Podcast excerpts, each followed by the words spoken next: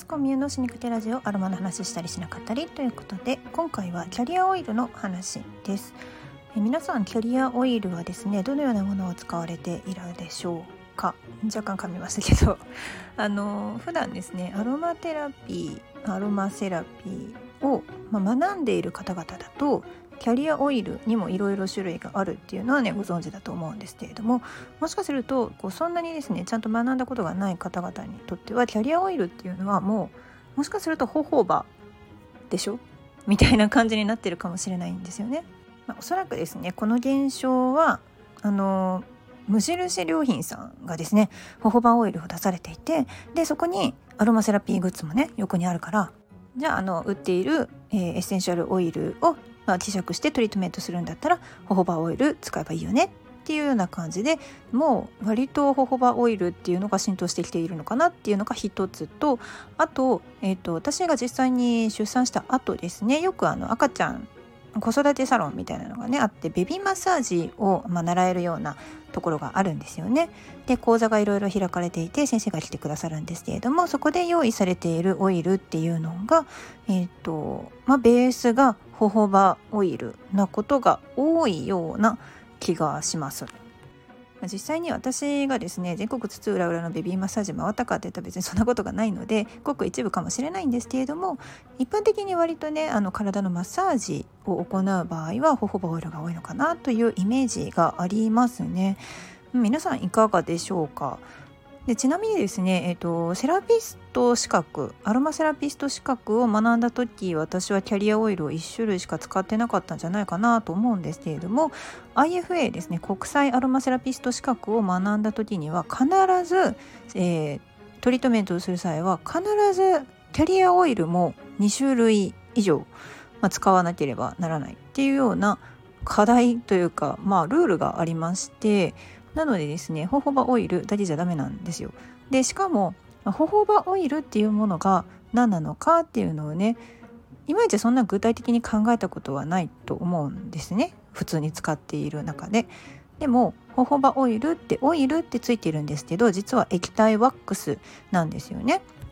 でこれを言うと皆さん「えホホバってオイルじゃないの?」っていうふうにすごくねあの驚かれる方もいらっしゃるんですけれどもホホバっていうのはまあ、液体ワックスの状態でいわゆるねその植物油にはならないんですよね植物性ワックスとか植物性のローって言ったりします。なんていうことでしょうか。ね、あの普通に日本の気温だとまあ暖かいから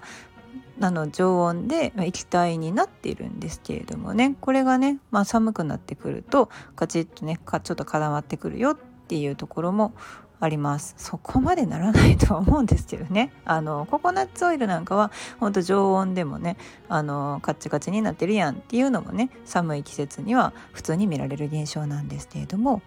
でこのホホバワックスですねの特徴としてはですね、えー、ワックスなので皮膚に浸透するかというと皮膚の表面の保護には向いています。なので例えばそのアロマトリートメントねマッサージをしつつその皮膚から精油を吸収させてあげようと思っている場合ですね。皮膚から精油を吸収させてあげようと思っている場合においては、えー、ホホバはあんまりキャリアとしては向きません。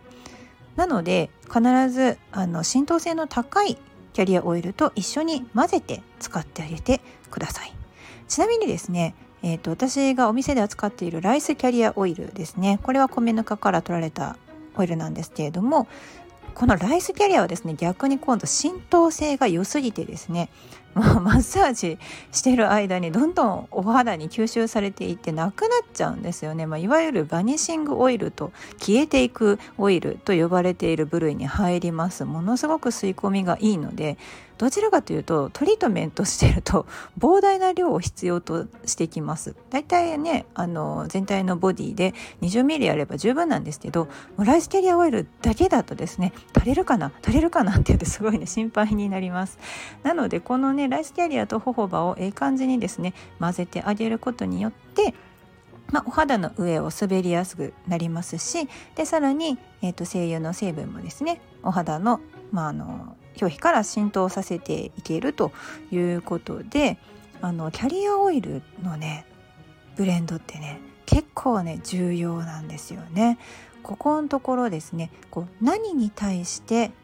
どのキャリアオイルを使うのか、ね、お客様とか自分がどんなことでちょっと辛くってそこにこういったあのキャリアオイルと精油を使ってアプローチするんだっていうのを組み立てて考えられたらいいですよね。これができるセラピストさんのところで施術を受けていただきたいなと思います。以上コミュの死にかけラジオ今回はキャリアオイルの重要性についてお話ししました。ではいい一日をお過ごしください。